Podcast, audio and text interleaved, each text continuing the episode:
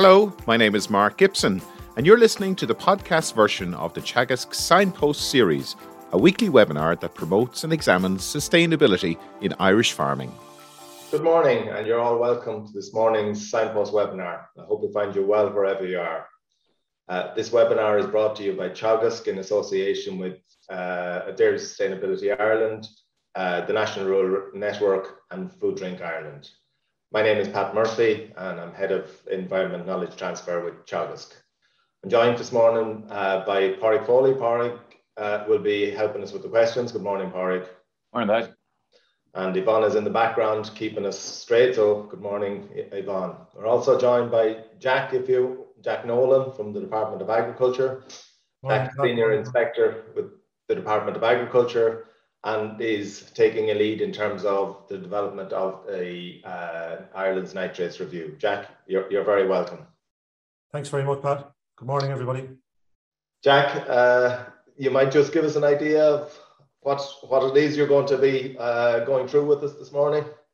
Uh, thanks, Pat. So I'm going to give a brief history of the Nitrates Directive, why it came, um, what the Irish government's approach is towards nature and the issues that we have at the moment, and where we are as regards water quality, what the latest data is telling us. And then I'll outline the proposed measures that are in the public consultation that we're hoping people will reply to by September the 20th. This consultation is open for six weeks. And hopefully there'll be plenty of questions afterwards. Okay, and remember that you use the for questions, use the, the Q&A uh, so Jack, if you're ready, we may as well fire ahead with the presentation. So if you want to share your screen with us. Good morning, everybody, and thanks very much to Teagasc for inviting me here.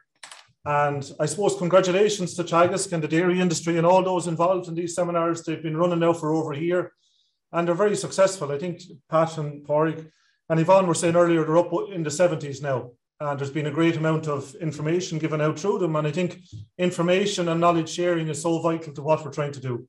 I'm going to talk today about the nitrates review. Um, I'm just going to talk first about the idea that we need to open our minds a little bit and be willing to change. Like every time we talk about change, it's nearly seen as a negative, but we've been making progress for hundreds of years and we're going to keep making it. The Department of Agriculture, the EPA, and other, the government invest hugely in research every year. And we keep stepping forward as the research gets translated into practice on the ground we have to change as the facts change.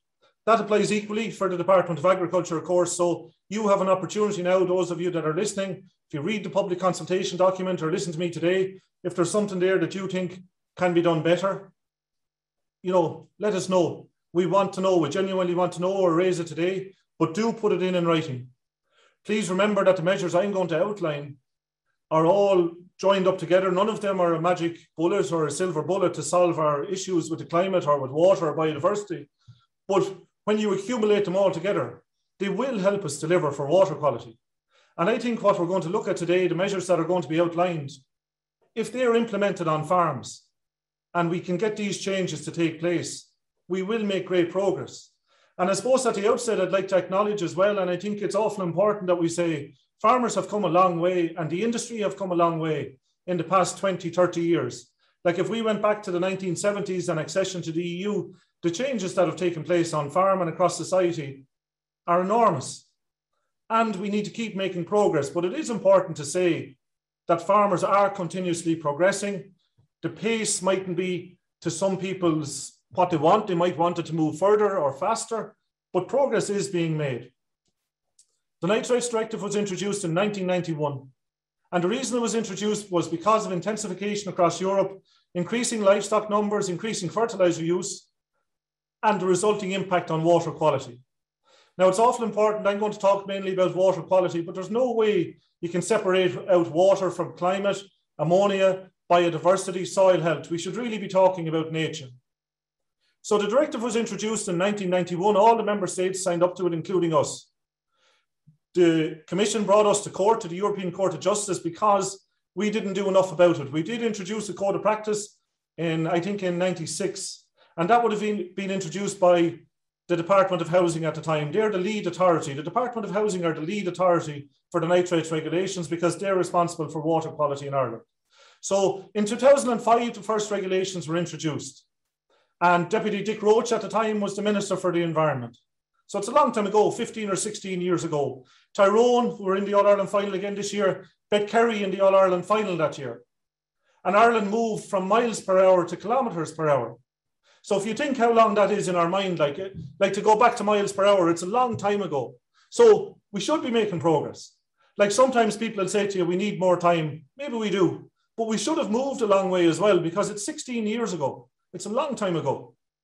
Those regulations that were initially brought in in 2005, there was a lot of upset around them because they set nitrogen limits on 10 kilo stocking rate bands. So depending on whether you were stocked at 130, 140, 150 or less, you had a nitrogen equivalent. And it was said, and it was probably right, look, that's too restrictive and very hard for farmers to comply with. So new regulations were introduced in 2006.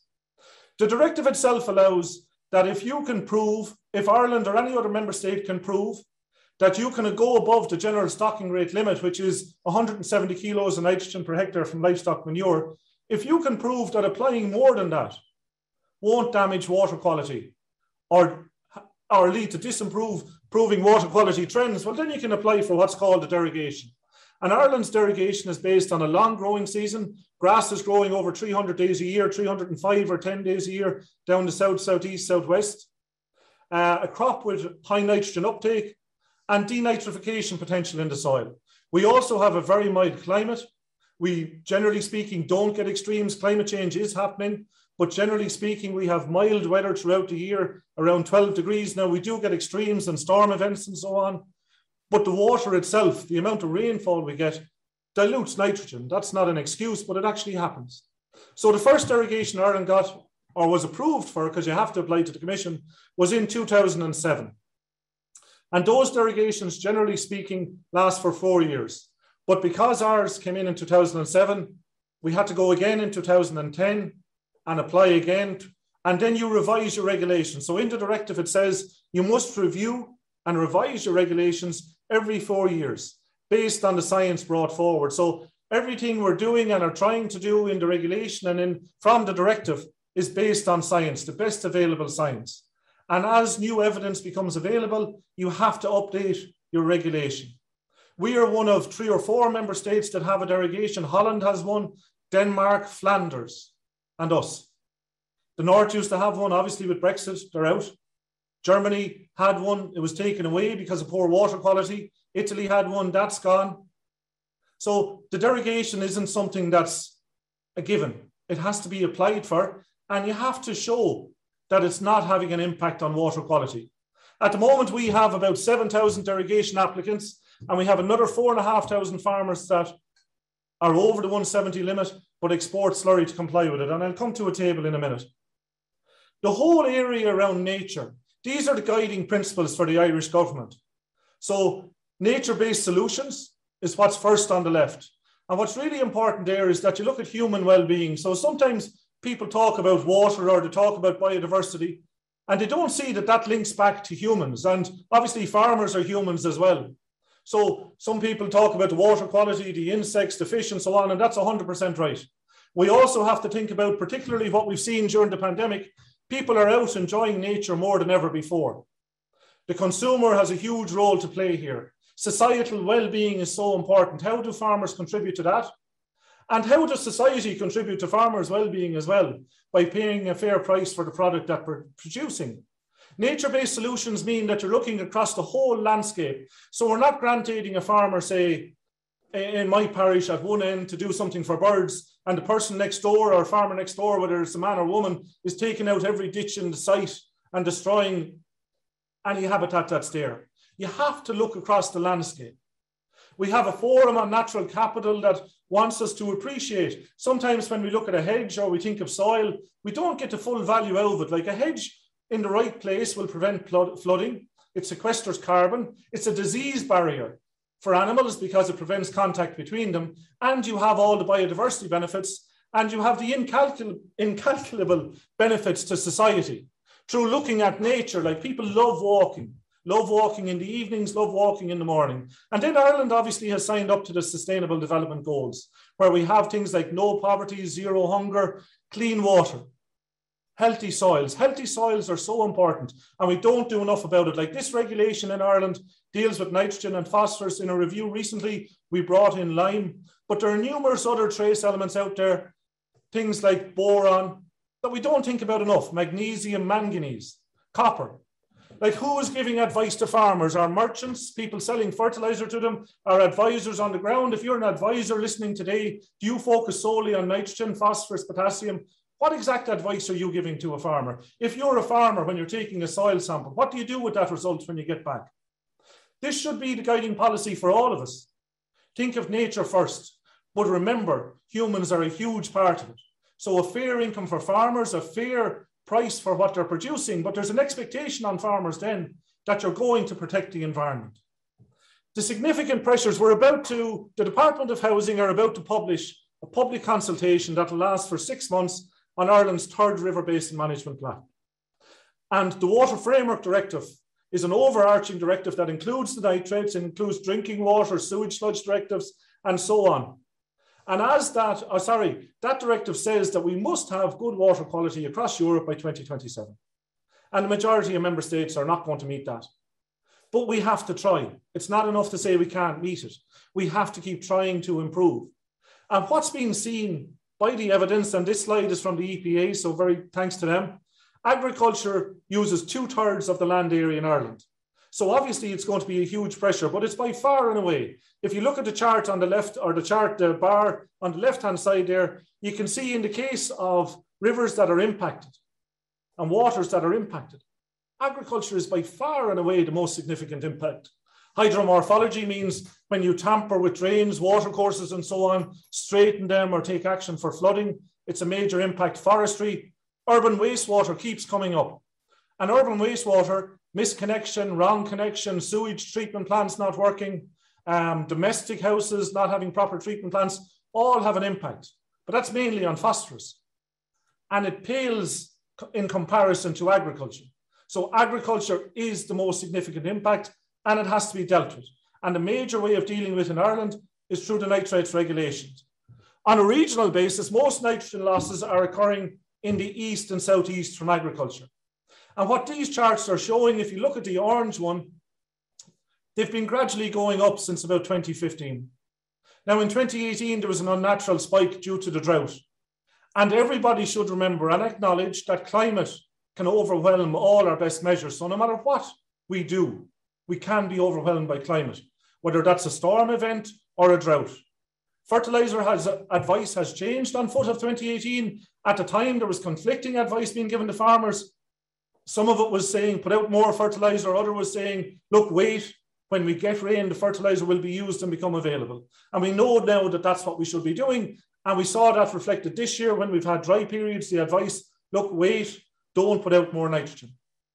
But what we've also seen since 2015 is that animal numbers in the south and southeast have increased. So sometimes you'll hear said, look, animal numbers over the past 20, 30 years, they're fairly stable and they are. We haven't seen a huge growth, but what we have seen is a move to the areas of the country where you have, generally speaking, freer draining soils and a longer growing season and less rainfall. And it's having a significant impact on water quality. And you can see here it's going up, and the results for 2020 aren't there yet, but hopefully there will be an improvement. We can turn this around. That's the key thing to remember. Like, this is not something that we have no control over the measures that we're talking about here and that I'm going to talk about will have an impact. The measures already in place are having an impact. We just need more involvement, more uptake. To simplify it, in the west of Ireland and on heavy soils, there are issues around phosphorus.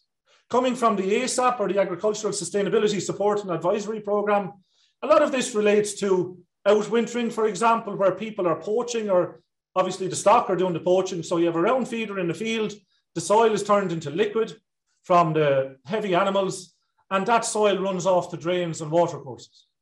Again, that's something that can be dealt with. The nitrogen again is in the south and southeast, so every farmer has a role to play here. It's not like it's all dairy farmers, tillage farmers, every farmer. And just to be clear, since 2005 or 2006, when the amended regulation came in, the nitrates regulations apply to every farmer in the country. It's not like this is something that's coming out of the blue or it's being expanded by government. There are nitrogen and phosphorus limits, closed periods for fertilizer spreading and so on that farmers are well aware of that have been there since 2005, 2006. So what's the best way to deal with this? Well, targeting, obviously. So you want to target the right measures in the right place. So for phosphorus, break the pathway. Don't have connectivity between the sediment and the phosphorus and the drains and the watercourses. And there are co-benefits here, again, an EPA slide for biodiversity, nature, nature benefits. So what you want to do is get the best value out of any measure that you bring in. And there are different ways of supporting measures on farms. One of those is through CAP, the Common Agricultural Policy, which obviously is quite significant.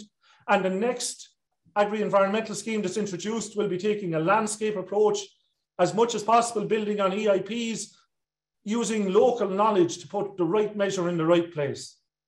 For nitrogen, the key is reducing losses at source.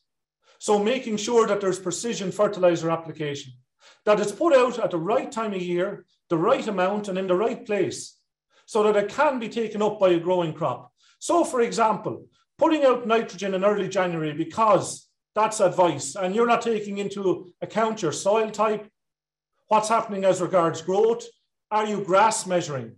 What advice is coming from PastureBase? Like every farmer should be measuring your grass. If you're growing grass, and we're very good, our biggest natural advantage in Ireland is growing grass. But are you measuring it to make sure that you're only applying nitrogen when it's needed? Have you got your pH right? If you spread lime, and lime went up the other day from 24 to 26 euro a tonne, here in Wexford anyway, the economic benefit of spreading a tonne of lime is between four and seven times. 10, 10, 20 now, a common fertiliser, is over 500 euro a tonne. Nitrogen is over 320 euro a tonne here anyway, down in Wexford. I don't know what it is in your area. So it's gone very, very expensive. So why aren't we getting the soil right, getting it healthy, getting it working? That'll protect the environment. It'll put more money back in farmers' pockets. There has been a huge campaign around this, and there is more lime being sold than ever before. But it's something we should think of before you give out to me or the department or anybody else about reducing nitrogen. Have you got your soil in good, healthy working order? But it is key to remember what we're trying to do is introduce measures that will benefit nature, benefit climate, benefit ammonia losses, reduce ammonia losses. What's happening in Ireland as regards the bovine livestock herd, so cattle, dairy, is that we're seeing intensification on a smaller number of farms, a small, sorry, a smaller number of farms. So about a third of the livestock in Ireland is on half the farms. And that means that the other 27% of farms there, so from 100 up, have two thirds of the bovine livestock in Ireland. And what farmers will tell you, and it's fair enough, is that you need to produce more to make a living. Like we're not getting, farmers aren't getting the same money per kilo of beef or lamb. Prices are good this year, but this year may be exceptional. The same for grain. So farmers have gotten bigger. But you see also on the right hand side there, two thirds of the dairy cows in Ireland are now on what would be considered if you use the 170 as a barometer or a bar, intensive farms. So farming has intensified. And that intensification has mainly taken place in the areas where you're getting nitrogen losses. Just this summer, the EPA, for the first time, published a catchment assessment report, which is of great value because for the first time ever, it sets out potential nitrogen load reductions that are needed by catchment. We have blanket regulations up to this point where measures have applied equally, whether you're in Donegal, Cork, or Wexford. Now, obviously, blanket measures can bring you so far, like nutrient management planning, soil sampling. These are all key things. But soil and the climate in your area is so important. So this sets out in thousands of tons of nitrogen what we need to do. And it's based on modelling, based on data provided by the Department of Agriculture around stocking rates and land use. And what it says as well, just I referred earlier to treatment plants, whether they're domestic or urban wastewater treatment plants, in rural catchments, 85% of the nitrogen in water is coming from agriculture. So agriculture needs to accept, look, there are losses here, but yes, we have been doing things about it, and we're going to do more. We're going to improve because I'm going to come to a Teagasc report in a minute that says average nitrogen use efficiency on farms, on dairy farms in Ireland is around 23 or 4%. But it's possible to get that up over 35%, which is nearly a 50% improvement in nitrogen efficiency. That is possible. Using things like clover, we can reduce nitrogen by 100 kilos per hectare. Multi-species grassland offer huge opportunities. Breeding of animals, it's so important. It's quick and it's cumulative. What this report also shows is that in the tillage or arable catchments, 30% of the nitrogen in the water is coming from tillage. The department asked, the Department of Agriculture asked Teagasc to model various scenarios. So if we do things with a closed period, what would that mean? Obviously, it's a model, so it's limitations, but it's the best work that can be done. So Moorepark carried out this work. The closed period is effective. Someone probably today is going to talk about calendar farming and how stupid it is. 50% or thereabouts of nitrogen, of nutrient losses occur during the closed period. That's a fact. Daylight is getting shorter already. I was at a, a minor football match last night by eight o'clock, the lights came on and it was getting cold. So grass growth is slowing down. The water table is going to rise. Nobody will go out in November with a bag of urea or 10, 10, 20, or very rarely anyway, because they know there's no good from it.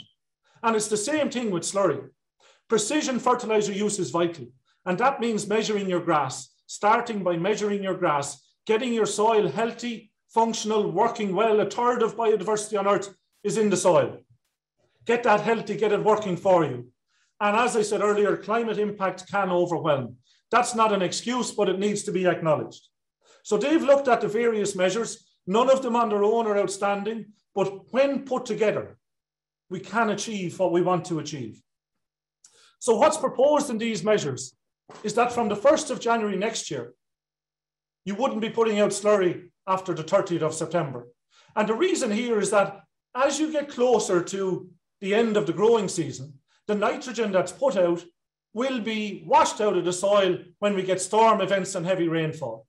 Now, we can get storm events at any time of the year. So slurry shouldn't be going out in front. If there's heavy rainfall forecast, slurry shouldn't be going out anyway. But it's more likely at the time of year called the closed period. And there's less growth. And it's proposed to bring that back to the 15th of September for 2023. It's proposed from the 1st of January next year that all newly constructed outside tanks or external tanks should be covered.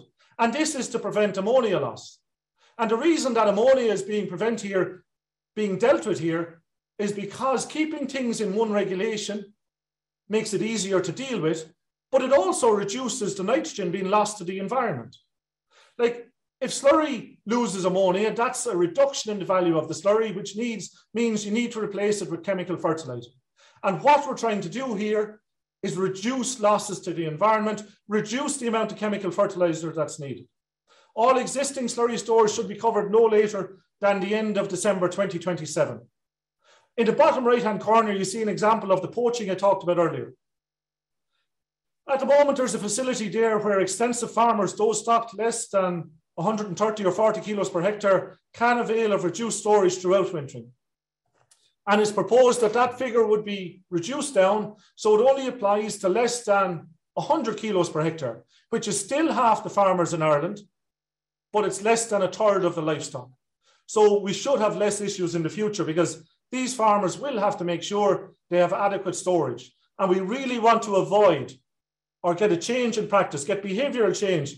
This is so damaging for the soil. What kind of grass yield, as well as the environmental harm that's been done here, what kind of grass yield can be expected off that next year? You know, it's just, it's damaging our best natural asset. as regards soil water, and this, this is receiving a huge amount of attention. Based on the department cross compliance inspections, four out of 10 dairy farmers don't have enough slurry storage. And we understand or we think that a lot of this is due to soiled water mixing with slurry. Now, people, we've said that there should be, or we're suggesting that there should be separate soiled water storage on farms. And the logic behind that is that that means that you'll have enough slurry storage. Somebody might ask today, look, I have a lagoon, I have a big store, or I have underground tanks with plenty of room for my soiled water and my slurry.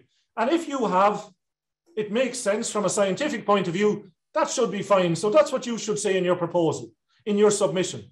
These are only proposals. But we are saying by the end of December 24, there should be four weeks storage for soiled water. whether that's in one big tank or in separate tanks. And the reason behind that, an average dairy cow from 2015 from a colleague in Teagasc called Denis Minogue, God rest him, he did a report there that said he did research. The average dairy cow produces about 10,000 litres, or there's about 10,000 litres of dairy washings produced in a year. Now, dairy cows are milking between 290, 295 days a year, so say about 30 litres a day, 210 litres a week. And there's about 13 kilos of nitrogen in that soiled water. Like some people are seeming to suggest there's no value to soiled water, but yet when you put it out, you will see the grass greening up. So it is proposed that from 2022, there wouldn't be any soiled water applied to land from the 15th of November to the 15th of January. Our whole thing around compliance is a real problem.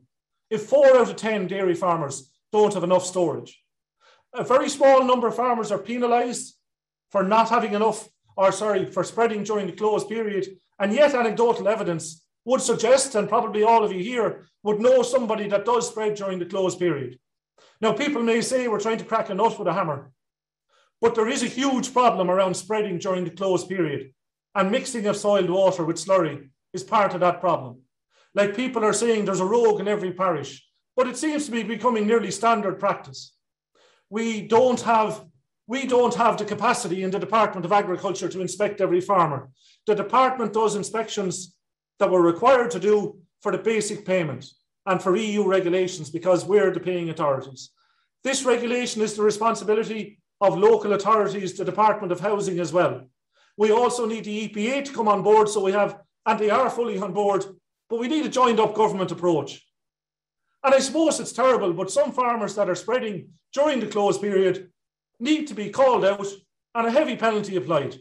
I'm not a big fan of penalties, but it can't become something that people ignore to the detriment of everybody else and to the detriment of society. And remember, we're exporting about 14 billion euro worth of product every year. Bord Bia do huge work on marketing our Ireland abroad on Origin Green and our environmental credentials. And yet we're saying four out of 10 of our dairy farmers have inadequate storage.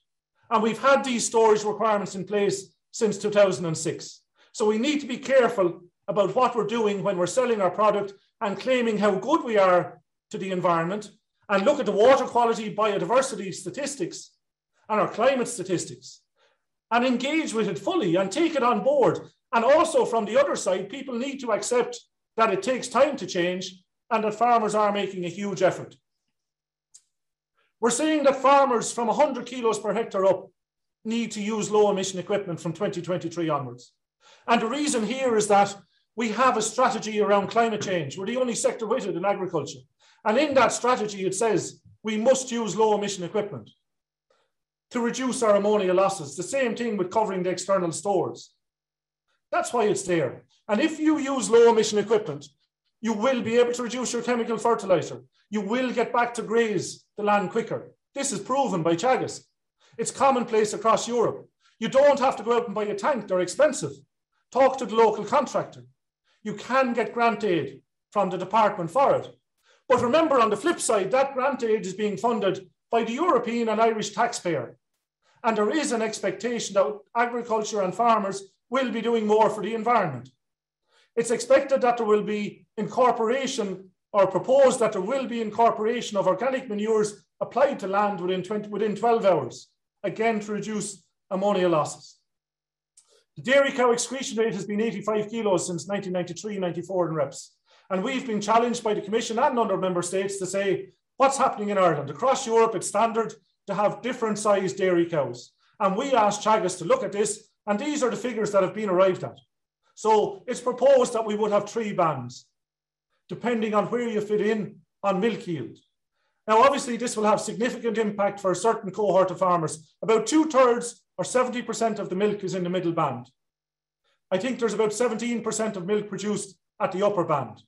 Some people may say there may be more bands, some may say there should be less, but the idea that we'll have a single figure going forward is not going to happen.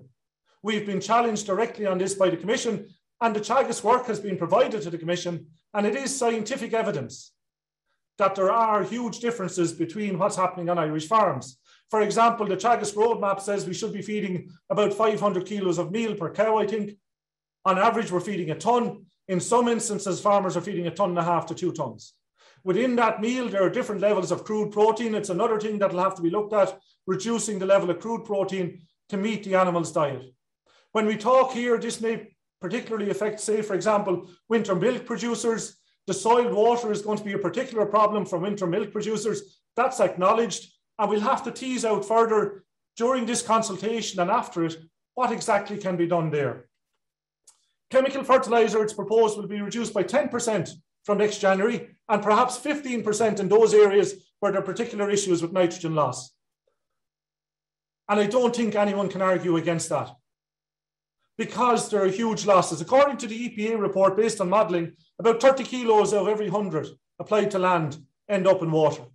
There are ways to reduce that. Precision, measure your grass like the colleague here when you're applying the fertilizer. So we're also looking at the periods, the, the period, say early in the spring, the 16th of January, you can spread fertilizer. Does that make sense? Should we be using something like a model to say, there's no grass growth now? Like every Sunday, Met Éireann now give out a grass growth forecast for the week ahead. Should we be looking at that the same at the back end of the year? But there's no point in having a target in mind of so much fertilizer applied by such and such a date unless you're looking and measuring grass. You're taking into account what's happening with the weather. You're looking at your soil. You have your phosphorus, P and K right. A third of nitrogen in the arable catchments comes from tillage. So what we're saying here is that within seven days of cutting the crop, you have to give a run of a harrow, a straw, a tine, whatever you want to get natural regeneration occurring. And it's being pointed out, look, seven days is quite tight. So, well, what are the counter proposals then to that? Because the longer you leave it, the more nitrogen you're going to leak. We know if we do it this way, we can soak up about 50 kilos per hectare on average. 50 kilos per hectare is a bag and a half a can per acre that can be soaked up if we take this measure. So if we don't take this measure, or if we push it out to a longer date, we're going to lose more nitrogen. So it would be a good idea as well if you're saying, look, this is unrealistic and maybe it's very tight. What are we going to do instead? We're saying if you harvest maize, vegetables, potatoes later in the year, well, then in those fields, if there's connectivity, so if there's a drain or a stream or a watercourse, you're going to have to have a buffer of between three and six meters or a distance that's yet to be decided, but that is appropriate to make sure there isn't overland flow of soil and phosphorus and sediment that will damage the water. We're also looking at the soil test that we use at the moment, which is Morgan's P. You've already seen a soil testing program was announced in the last budget and there was publicity about it and it went out to tender for 10 million euro. And that's going to open in the next couple of weeks. And it will be on ag food and farmers will apply for it. And the idea here is that soil and soil testing is so important.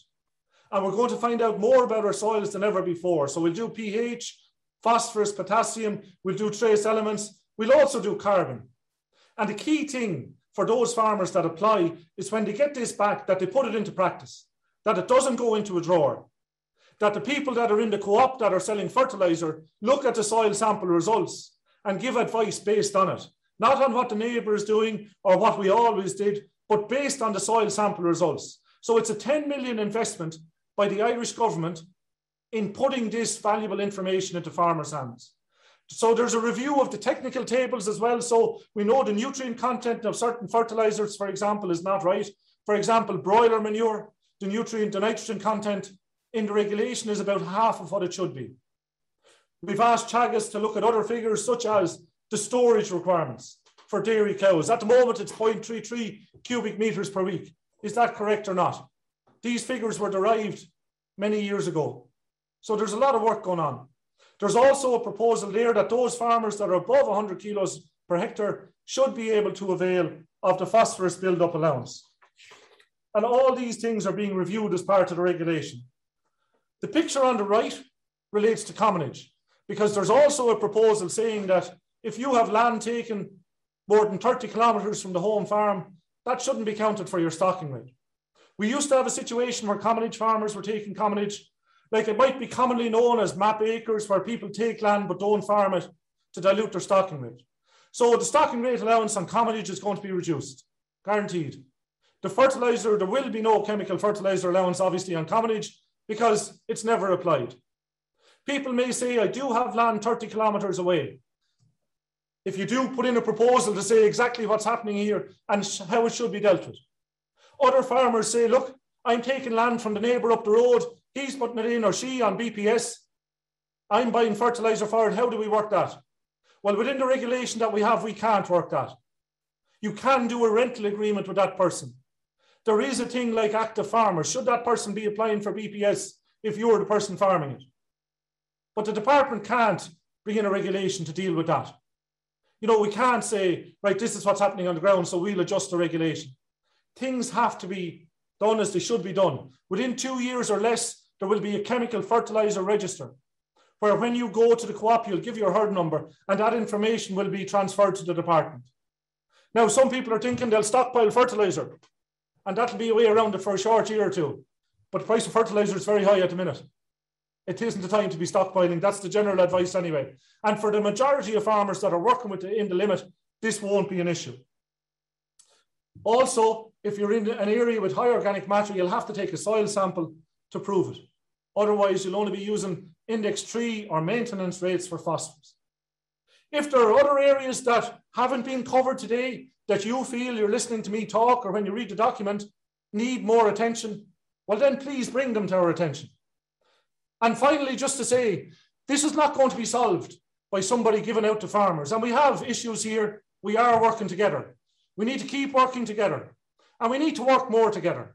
Now, I've mentioned government and the taxpayer and farmers but industry, advisors, universities have a huge role to play here as well. How do industry reward farmers for doing more for the environment? Or do they? In certain co-ops, you'll get more if you milk record, if you're in an animal health plan. Other co-ops are having projects around biodiversity and so on. Dairy farmers use 50% of the fertilizer in Ireland. What is being done to help them? What's being done by industry to help them? Because industry and the consumer are key here as well. They have a huge role to play. Regulation obviously is so important, implementing regulation, making sure there are higher compliance levels. But don't forget about industry, what your neighbor is doing, because behavioral change only happens when it becomes standard practice across society and across your peers. And industry have a huge role to play in making these things that I'm talking about standard practice. We will solve this. We can solve this but everybody has to pull together. Thank you very much. Thanks very much, Jack. You might just stop sharing your presentation there. Uh, inundated with questions, I think, Pádraig. Uh, might just start with, with, with one, just a, a clarification one. Uh, will a farmer spreading 80 kilograms of nitrogen per hectare and his neighbour spreading 260 will both have to reduce application by, by 10%? No, the maximum fertilizer rates are what will be reduced. So in the regulation, Pat, there are top line. So for for nitrogen for grassland farmers less than 170, for example, I think it's around 205 or 200 kilos. So that will re- be reduced by 10%. So it'll have minimal impact on the person at 80 kilos. That's not to say that the person at 80 kilos doesn't need to mind the fertilizer. They need to be sure they're doing the right thing as well, but it'll have no impact. Okay and there's there isn't a plan for a scale down uh, level. Okay, below the the 170. Okay, Pádraig, plenty of questions. Yeah, lots of questions. Um, Jack, I guess the most popular question has come in. Uh, lots of farmers on on this morning and um, an absolute concern about the covering of slatted tanks outdoors. So if there are cubicles outside and they're scraping into slatted tanks, or if there are slatted tanks outside, do they need to be covered as well, Jack, or are you just talking about uh, overground storage um, in slurry silos? overground stores and lagoons. If there's a way to cover them that's healthy, sorry, not that's healthy, that's safe, they should be covered. Like when we're challenged and we, is the agricultural sector about climate and about ammonia, we say, well, look, we have a strategy. And in that strategy that everybody has signed up to, we have targets around fertilizer reduction. We have targets around reducing our ammonia losses. And key measures within that are to reduce the reduction of ammonia losses from storage, reduction in crude protein in animal diets, and the use of low emission equipment. So that's where these measures are coming from. So just to be clear, it's not outdoor tanks then, slatted tanks? No. Okay. Um, will the Department of Agriculture put limits on for phosphorus based on dairy production bans similar to the nitrates regulation? There are limits in place already for phosphorus. We're one of only about five member states that have dealt with phosphorus. In the new CAP, phosphorus is being brought in as part of the Water Framework Directive. I suppose we don't, I think, get the credit for it. We have a progressive regulation, and farmers have been dealing with phosphorus limits since 2005, 2006, and they are already banded.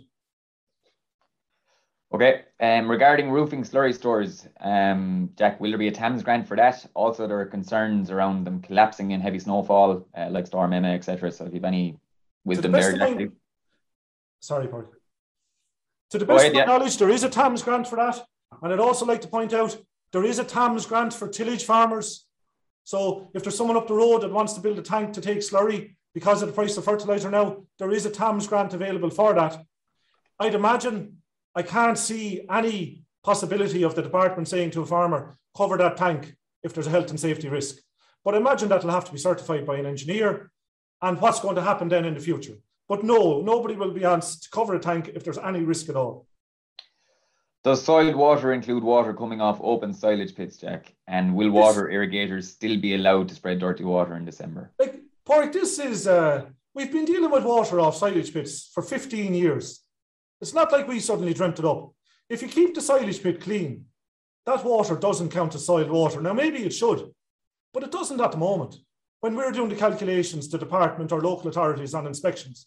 So, are people proposing, I suppose, and if they are, please put it in writing, that all the water off a clean silage pit should be included? Because at the minute we don't. Will water irrigators still be allowed to spread dirty water in, in December? No, Soiled water, there'll be no application of organic fertilizers and soiled water contains about 13 kilos of nitrogen. I can't remember the figure for phosphorus. There will be no application to land in November and December of any material containing nitrogen or phosphorus. That's what's proposed. Okay, is there any chance that DAFM will use farmed area rather than the area used to, to for the claims? Um, a lot of farmers are greater than 170 kilograms on paper, but less than 170 if they look at the, the judged farm area. Any views on that? Is this the map area thing again? Yeah. Yeah. I don't know how I deal with that. Or sorry, not I. I don't know how the department would deal with that. Like there's 1.7 or 8 billion coming in in subsidies every year from the European taxpayer into Ireland to guarantee you now a safe, good quality supply of food, obviously, which we're providing. But that money is dependent on declaring the land you're farming on a basic payment form. The department has done everything possible, like short term rental agreements, livestock movements, and so on, to facilitate short term rental of land. Unless there is a way we can do what's been asked here and comply with a regulation, I'm not aware of it how we do it. Okay, not quite the calendar farming question that you predicted, but why can't recognition be given to grass growth and soil temperatures and moisture content um, when spreading soil water or slurry in the closed period limits? You know, we have those uh, measurements there on farms. Um, obviously, you mentioned Met Éireann with soil temperatures and grass growth. So, if, if grass is growing, why can't people spread? I suppose because, Pádraig, it's um, grass growth is minimal. If it is growing, it's minimal. If you're measuring grass, like when do you stop measuring grass? Do people keep measuring grass in November and maybe they do in November and December? But generally speaking, if you look at the grass growth curve, it'll kick off in January, it'll go up, up, up, up, and then it'll start to fall. And as something falls, you're getting diminishing returns. So even though you might see a return from fertilizer, from slurry, from soil water applied at that time, you're going to significantly increase the potential for losses. Like it used to be a thing that a frosty day was a great day to spread slurry because you could travel on the land. And then when the frost thawed, sure it went to the watercourse. People probably will give out about the umbilical system because farmers are going out when the land is not right to spread it. It's not the problem of the system, it's the problem of the person applying it because they don't have enough storage. If you had, if you want, what we could do, and maybe it should be a submission, if we have six months storage on a farm, then I'd suggest you should be able to apply it when you want because you'll apply it when you need to apply it you know, when you're going to get the most value out of it. Like, what, like, is there someone there that's applying slurry in December because they think it's going to give the grass a boost? It's 40, 50, 55 euro an hour to get a slurry tanker if you hire in a contractor, and more to get an umbilical system. And you'll get no value or very little value out of that in the close period. You'll get more in the spring. Now, people might say, I can apply it in January and there's going to be heavy rain. No, you can't. This is a valuable nutrient, a valuable fertilizer. You apply it when growing conditions are right, when the soil is right. And if you look at the storage capacity that should be on farms, we should be able to store slurry up till February easily and not see the Russia tankers out in January. Sorry, that was a bit long-winded. No, that's a good answer. Good answer. Um, you mentioned contractors, Jack. Is there any move to to put penalties on contractors who are spreading? I suppose that's an interesting idea, Pádraig. I don't think the Contractors Association will be putting in that one, but if you want to, or anybody else, well, then that should be part of it. At the moment, everything is being considered. We're open to all suggestions. What contractors will tell you, if they don't do it, well, then somebody up the road will. Like there aren't penalties. Or I did see recently, I think, in a case in Kerry, where a farmer cut a hedge during the closed period for the nesting period, that both the farmer and the, the contractor driving the tractor were penalised. So there is precedence there. So we're also submit. Sorry. Sorry, go, there, go ahead. Yeah, In, in relation to a follow on from that, in relation to training for contractors and the intention for, I suppose, ongoing training for farmers. Training is key, and I'd go back. I start at the very beginning and look at the ag science syllabus that people are doing. They're getting their leaving cert results today. Is that up to scratch? Then move on to the green cert path that you're responsible for. What's happening there? Ag degrees, farmers, contractors, people selling, everybody, everybody needs training. I suppose there's a limit to the amount of training that people can take. As part of the derogation requirements, farmers do attend training, and the feedback from it is quite positive. I think there will be more training in the future. I think it's needed because I said earlier on, there's new research coming out. This needs to be explained. It's very hard to comply or to buy in with something you don't understand. Being told to do something just because it's said is no way to make to do business. So I'd agree. The more training that's available there, the better. But I'd also say to people, there's plenty of options online now and opportunities to attend conferences like never before, where you can nip in and out. You can watch it later recordings. So people should be taking responsibility for themselves as well. I guess, look, eh, that's a good point, Jack. There's almost 600 people on here this morning, so there's plenty of information going around that's of value couple of comments, Jack, on the um, fertilizer register that you mentioned. Some people are saying it's ridiculous to expect co-ops to actually manage um, a fertilizer register when they're responsible for selling it. They have targets based around it. Um, others asking how will it work? How do you see farmers um, using it, implementing it, participating with it? Um, if you'd like to comment on your on your register proposal. I suppose, like to go back to that very first quote I had from George Bernard Shaw, like it's progress. We have to make progress there's a fertilizer register in Denmark that works successfully. If the co-ops don't do it, who will do it? Like, is it a suggestion that the department would put someone in every co-op? I think there's about 400 different suppliers of fertilizer in Ireland. And to be fair to the co-ops, they're positive around it. They see there's a need to balance nutrients in Ireland, reduce the amount of nitrogen being sold. You'll see earlier on this year, some of the bagged fertilizer has come down from 27, two and a half, five to 20, 22. There's seaweed coated fertilizer being sold by certain co-ops and so on. To me, but if somebody has a better idea, again, we're open to it. You know, this is what the department thinks. It'll come in as soon as possible. And the idea is that when you go in and buy fertilizer, your data will be transferred to the department. Now, obviously, there'll be people that say, I'll go across the border or I'll buy it for cash or whatever, and that'll continue. But the majority of people are compliant, and the majority of farmers are compliant. And those that are non compliant will get less and less. And it's not like the department doesn't understand that there are loopholes, like nothing is perfect. But this is the best system we think we can come up with at the moment. If there is a better idea, we're open to listening to it. But I don't know who else can do it aside from the people selling. Few dairy farmers on Jack, and they're wondering should we be using milk solids instead of liters for your bands for cows? Maybe that's a good point, and it's something that has to be considered. Um, the Teagasc Moorepark Open Day is on. Uh, I think it's the 14th, 15th, and there's going to be a discussion. Laurence Shalloo is going to talk. Sorry, he's not here. Will be there, I'm sure, and others from Moorepark. The modelling work was done by Teagasc Moorepark on our. You know, we looked for it. So perhaps it should be, and that should be put in as, as a submission it. Okay, so it's not set yet, obviously. No.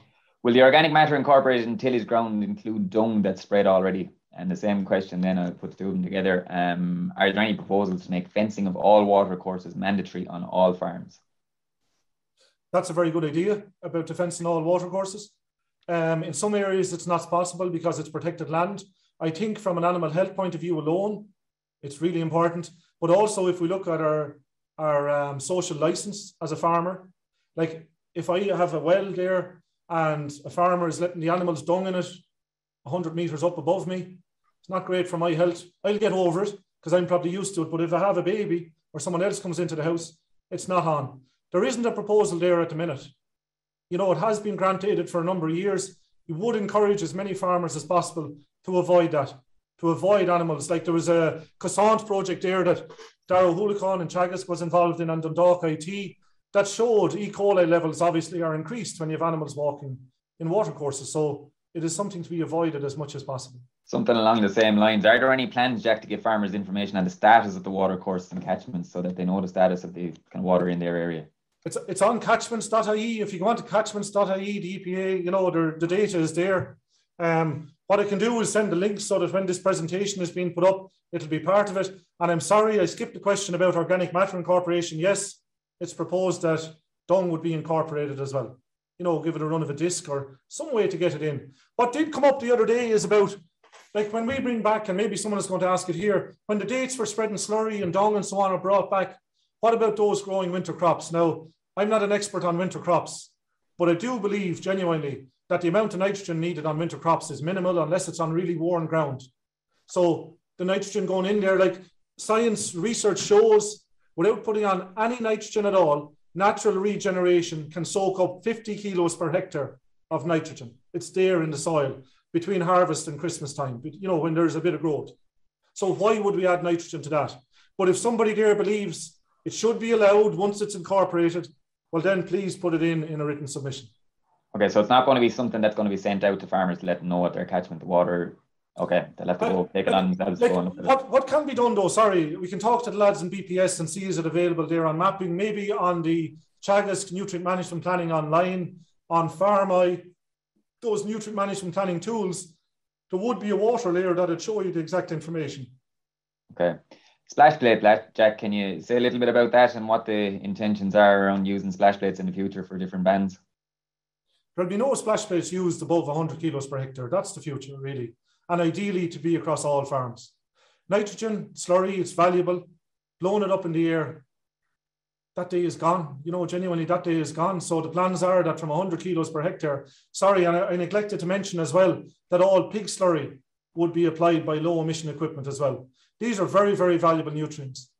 And the potential is there to reduce the chemical fertilizer and to reduce losses to the environment. We also have, again, as part of our social license, the issue around smell. If you use shallow, shallow injection, a trailing shoe, a dribble bar, you're getting the best value you can for nutrients. So there's grant aid available there. Once something becomes a legal requirement at the moment, it can be grant aided for a year. when the new cap comes in, it can be grant aided for two years. Now, there's a waiting list there already for this type of equipment, but it would be a pity if every farmer in the country thought the best use of his or her money was to buy a dribble bar or trailing shoe. Surely there are better things they could invest in, like safety, grass measuring equipment, getting the lime right, and use a contractor. Some farmers will want it and will have it, and that's a business decision for each farmer. But there's no way that every farmer needs a tanker on their farm. Okay, a number of questions, Jack, in around the 30 kilometers rule that you've you've got proposed. Um, could you give a little bit more detail on it? And some guys are asking here, and girls are asking, do they need a second herd number if they've got, or are they better off with a second herd number if they've got blocks more than 30 kilometers away? No, we're not trying to cause hassle for people just for the sake of it. Like, and getting second herd numbers when we do an inspection, we add them together anyway. Do you know? So if you have three herd numbers because you have a dealer yard, sorry, a dealer, you know, a beef unit and so on we add them together. So there's no advantage to that. The idea here, and if there's a better way of doing it, we're open to it, is to avoid farmers taking land, map acres for the sake of it. Like it used to be openly advertised in the farming papers and on DoneDeal and the likes, map acres available, just to dilute your stocking rate or draw down entitlements. And what we're trying to do here is say, look, if you have a high stocking rate on the home platform, higher stocking rates have a negative impact on water quality. Like Teagasc research has showed, up to 250 kilos per hectare is a safe amount to have a stocking rate there. But when you're getting up to very, very high stocking rates, which in some cases, not all, is what this faraway land facilitates, well, then we're doing more harm to the environment. But again, this is only a proposal, Pádraig. And if there's a way, a better way of dealing with it, maybe we should be saying to farmers, look, on your basic payment, identify the grazing land so we can calculate your stocking rate. You know, we're open to all ideas, but it is an issue that has to be dealt with. They're asking as well uh, a number of questions coming in on actually like the 40% non-compliance um, that is suggested here in these questions. Um, what's going to happen there? Like, how, why can the department not just implement what's actually in the nitrates directive as it is? And would, if that was fully implemented, would there be less of an issue? There would definitely be less of an issue. Like, if you don't have enough storage, you're putting out slurry at the most vulnerable time of year like the department does, the department is required as a, the department is a paying agency for EU funds. And under that, there's a requirement around inspections. And the department meets all those requirements. We are not responsible, although we do it through cross compliance, we are not responsible for the nitrates regulations. It's the Department of Housing. I'm not passing the buck. There needs to be a government approach here between local authorities and the Department of Agriculture. And it can't be an issue like there was when we and we are meeting with local authorities and other stakeholders, obviously, some of the local authorities explain, look, they brought someone to court and the farmer was asked to make a contribution to the poor box. If somebody is spreading slurry at this time of year, they're ruining it for all of us, not just for themselves. Definitely more compliance would be better. But even with more compliance, we still need to do better. So, like I said earlier, the measures that are being introduced are not magic bullets, any of them, but they will help us. They'll all add up. And slurry storage is one of those key ones that will add up. But the other thing to identify, sorry, Pádraig, about slurry storage, like this year is a great year for farming. The price of grain is up, yields are up, beef, sheep, milk, all going well. Now, I know it might be an exceptional year, and someone will say that straight away. A lot of farmers are in a taxable situation. Invest in slurry storage. Tractor registrations are up this year, new tractor registrations. Imports from the UK are up. Why not think about investing in slurry storage and write that off against tax instead? It's just another option is there because I see when I read the paper, like people are being advised to look at company status and so on to reduce their tax bill. And investment in slurry storage is also tax efficient and will benefit you and the environment. There's still lots of questions here, Pat. I don't know how yeah, we're loads of on time if you want to keep moving. Um, yeah, we keep going for a few minutes if that's okay. Uh, questions in relation to the eight weeks uh, effective uh, uh, close period and the four weeks uh, of story of uh, soil water storage requirement. And just asking, is that is there an inconsistency there?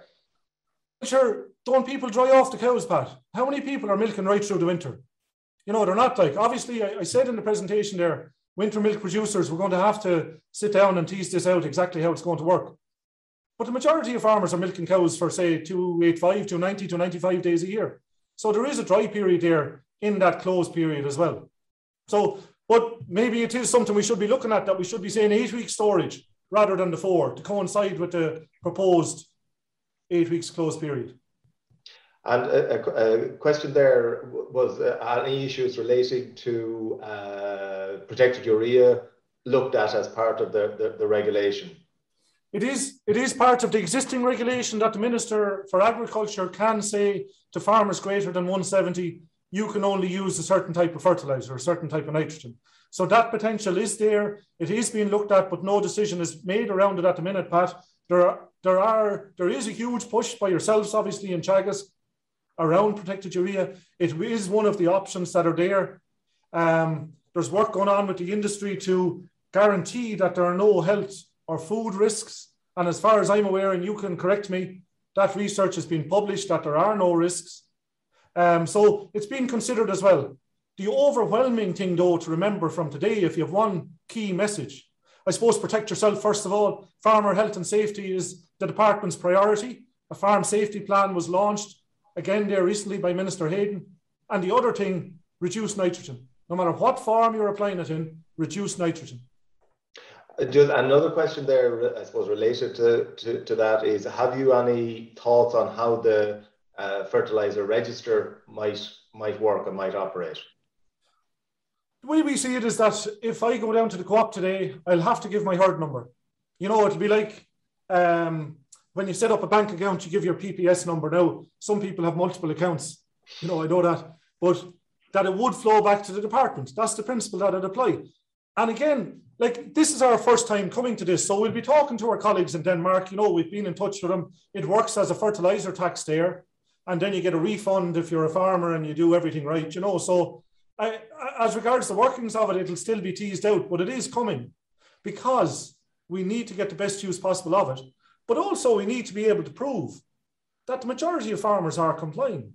The majority of farmers are doing what they're meant to be doing. But if you soil sample and link it to this, link it to your milk recording, link it to animal breeding, look at the amount of information you'll have at your fingertips to make business decisions. And that's key. Like these are like farmers are business people, they're small and medium enterprises. And sometimes they're overwhelmed with the amount of information coming at them. This is another very valuable piece of information. We see it working, you give your herd number, the info comes to us, we'll be able to do a calculation on whether you're compliant or not.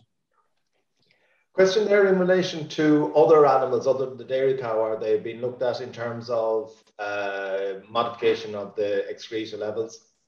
They are, but uh, as far as I'm aware, there won't be information available in time for this review. Okay. I'd say there have been greater changes perhaps in the dairy animal than there have in other areas. Like if you go back to the 70s and look at the typical dairy cow and look at the milk yield and look at the milk yield today, what the animal is being fed. Like a dairy cow is not super efficient. If you feed it more meal, more grass, more silage to produce more milk, there's going to be more losses. And uh, a question there in relation to tillage, are you looking at similar levels of reduction in the tillage allowances as you are in the grassland allowances? No, no, there's much higher levels of nitrogen use efficiency in tillage crops, up in the 60, 70% than there is in grassland. So no, we're not. Okay. Or just might, might a few more questions and then finish off. There's no shortage of questions there. Yeah, we could knock another hour of asking questions, and maybe that's what we should do at some point. Um, but uh, a question in here, Jack. Obviously, it's well accepted that the, the nitrogen level of, of the cow's excretion has increased. Is, has there been anything looked at and different um, grass varieties? Like it's well proven that new grass varieties have higher dry matter yields and have higher nitrogen requirements. Has that been taken into consideration?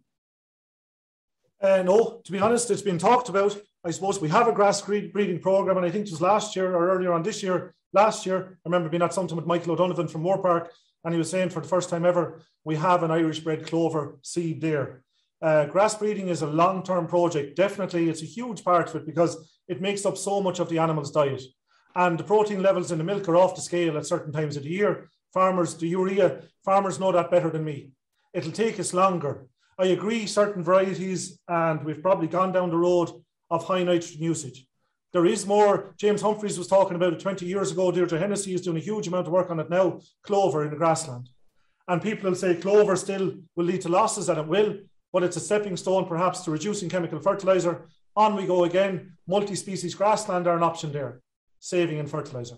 All options are being looked at, and that includes every source of feed that an animal uses, including ration, concentrates, crude, crude protein there. But grass obviously is key for it, yes.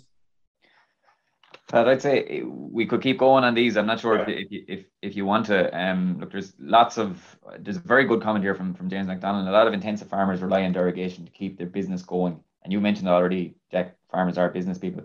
It's working together to make sure that we keep this derogation. How at risk is the derogation? Well, we've never we, say the department now, right? So Ireland has never gone to the Commission with a situation where we've had an increasing livestock concentration in a part of the country that's coinciding with a declining water quality. That's the situation we're in. So we're in like we we're in negotiations with the Commission, but the success of our application, and it is an application for a new derogation, will depend on Ireland being able to prove that the measures we're taking are real, that they'll be implemented, that in the River Basin Plan, we will have a plan around compliance. So somebody mentioned it already. We have to have a plan. It's not good enough for me to say to you today, we do a certain amount of inspections and the rest of it is up to local authorities. We have to have a national plan around it.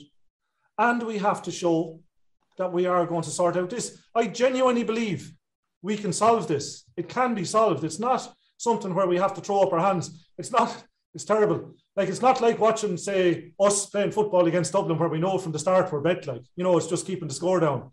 We can do this. Ireland can do this. We can solve it. But it takes everyone to pull together. On the time, Padraig, I don't mind staying here until you get to the end. So it's completely up to yourselves how long we stay here. Look, there's still over 500 people on there, so you're obviously answering and saying something of interest. Um, so you believe the derogation can be achieved, but do you think, Jack, that farmers understand that there is a risk that this isn't a given like i think that sometimes it's taught we cry wolf every four years the department cries wolf and bangs the drum about water quality.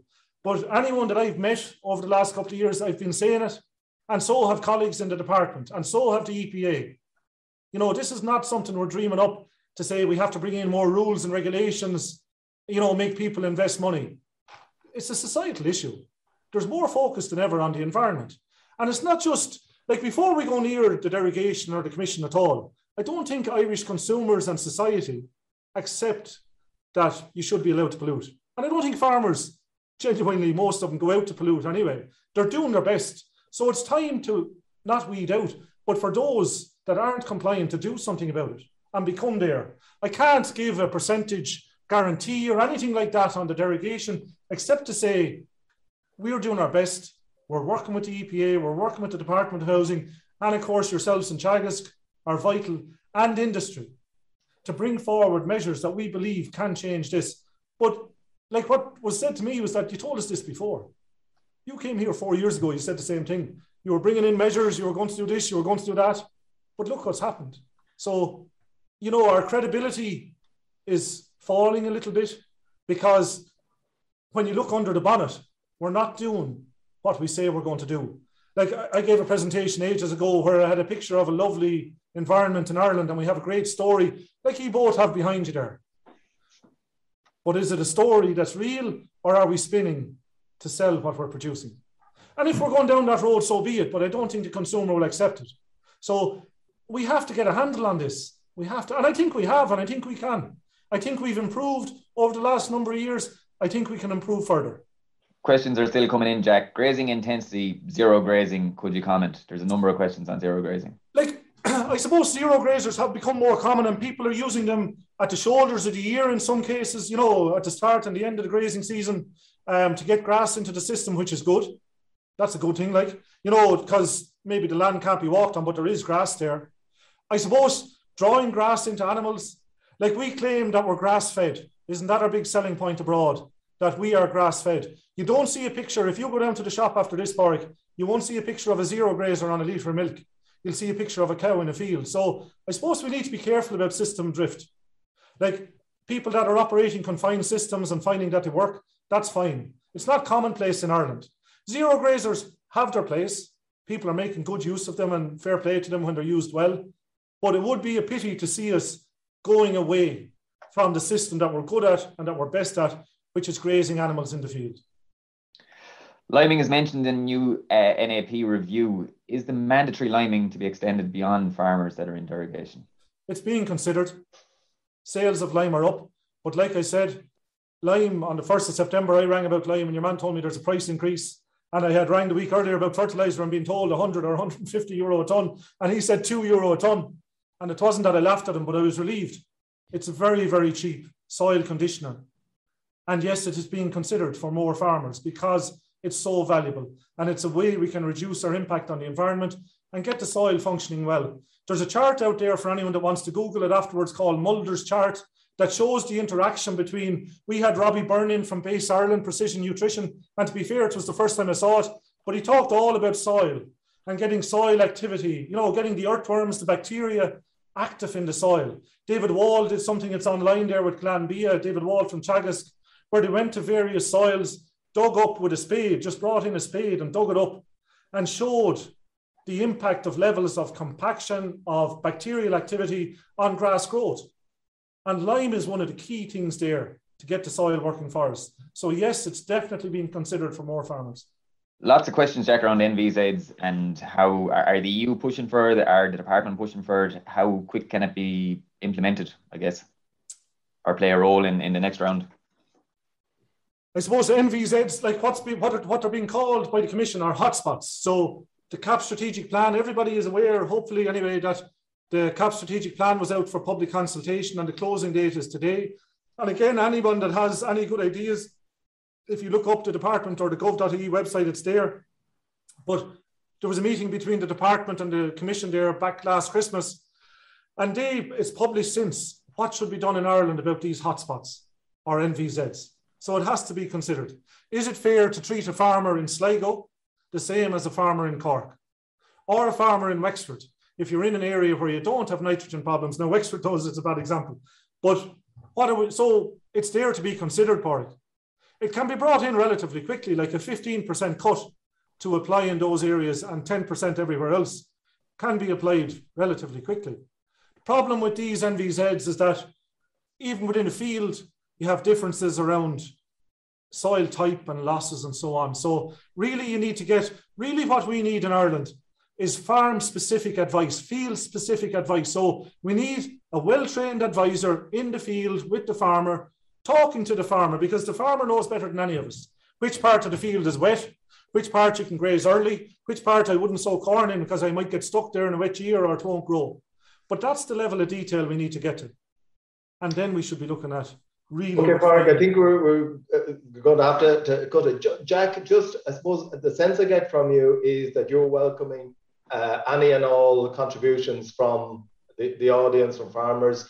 Uh, I think people often have the view that uh, a, a, response has to cover every element of the, the proposals, but the sense I'm getting from you is that if people have ideas about individual elements, to, to get it on to you as part of the con- consultation. Might just give give us the, a, a, kind of a final uh, word on on interacting with the consultation process. Yeah, it's on gov.ie at the minute. So if you Google gov.ie nitrates consultation, it's there. If there's anything there that I've mentioned today or haven't mentioned that you believe there's a better way of doing it, like I, there's no point in writing in to tell us we're stupid, you know, or that that doesn't make sense. Come in and point out, look, there's an issue there. This is a better way of doing it. Or maybe you don't have a better way of doing it, and that's okay too. It's brilliant if you do. But if there's an obvious flaw in something that's there, you know, a practical issue on the ground, that's just not going to work. We can't implement it. It's good to hear that. But do remember that these are being packaged. Somebody mentioned, Padraig mentioned the derogation earlier on. Ireland is heavily dependent. Two thirds of Irish dairy cows are now on intensive farms. We are heavily dependent on the derogation. We need to protect water quality. So it isn't just a thing that you can look at the public consultation and say, I don't like that, that, and that. Take out that because it's going to frustrate me. What are we going to do instead? You know, so, but yes, definitely now is an opportunity like the public consultation is open until the 20th of September. In the first public consultation, this is the first time we've had two. In the first public consultation last November, running into January, we got over 100 submissions. You're saying there's a good few people here today, which is brilliant. There's a high level of interest. I'd really like to make sure that people are clear. if you have issues or a lack of understanding, contact the department at nitrates at agriculture.gov.ie. Because the worst possible thing is that some people in the background work to cause confusion and we lose what we're trying to do here. But I would encourage everyone to engage as positively as possible. Okay. I think thank you very much. On that note, I think we, will end it. And thanks very much to Jack for, uh, I think that there's a strong recognition of the, of the, quality of the presentation, Jack, and it's, it's really appreciated. A lot of clear talking. So, so thank you very much. Uh, with that, I will we'll uh, wrap up and just say thank you very much to our production team of Andy Boland and, and Yvonne Marr. And we'll be back to you next week uh, with uh, Cathal Summers and, and Philip Murphy. And they will be looking at combining catchment science and agricultural advice to improve water quality. So I suppose a continuation of the same theme from a slightly different angle. You've been listening to the podcast version of the Teagasc Signpost series, the weekly webinar that promotes and examines sustainability in Irish farming. Don't forget to join us live every Friday morning for our latest webinar. For more, visit teagasc.ie. And you can also rate, review, and subscribe to the Signpost series on Apple Podcasts, Spotify, or wherever you get your podcasts from. I'm Mark Gibson, and thanks for listening.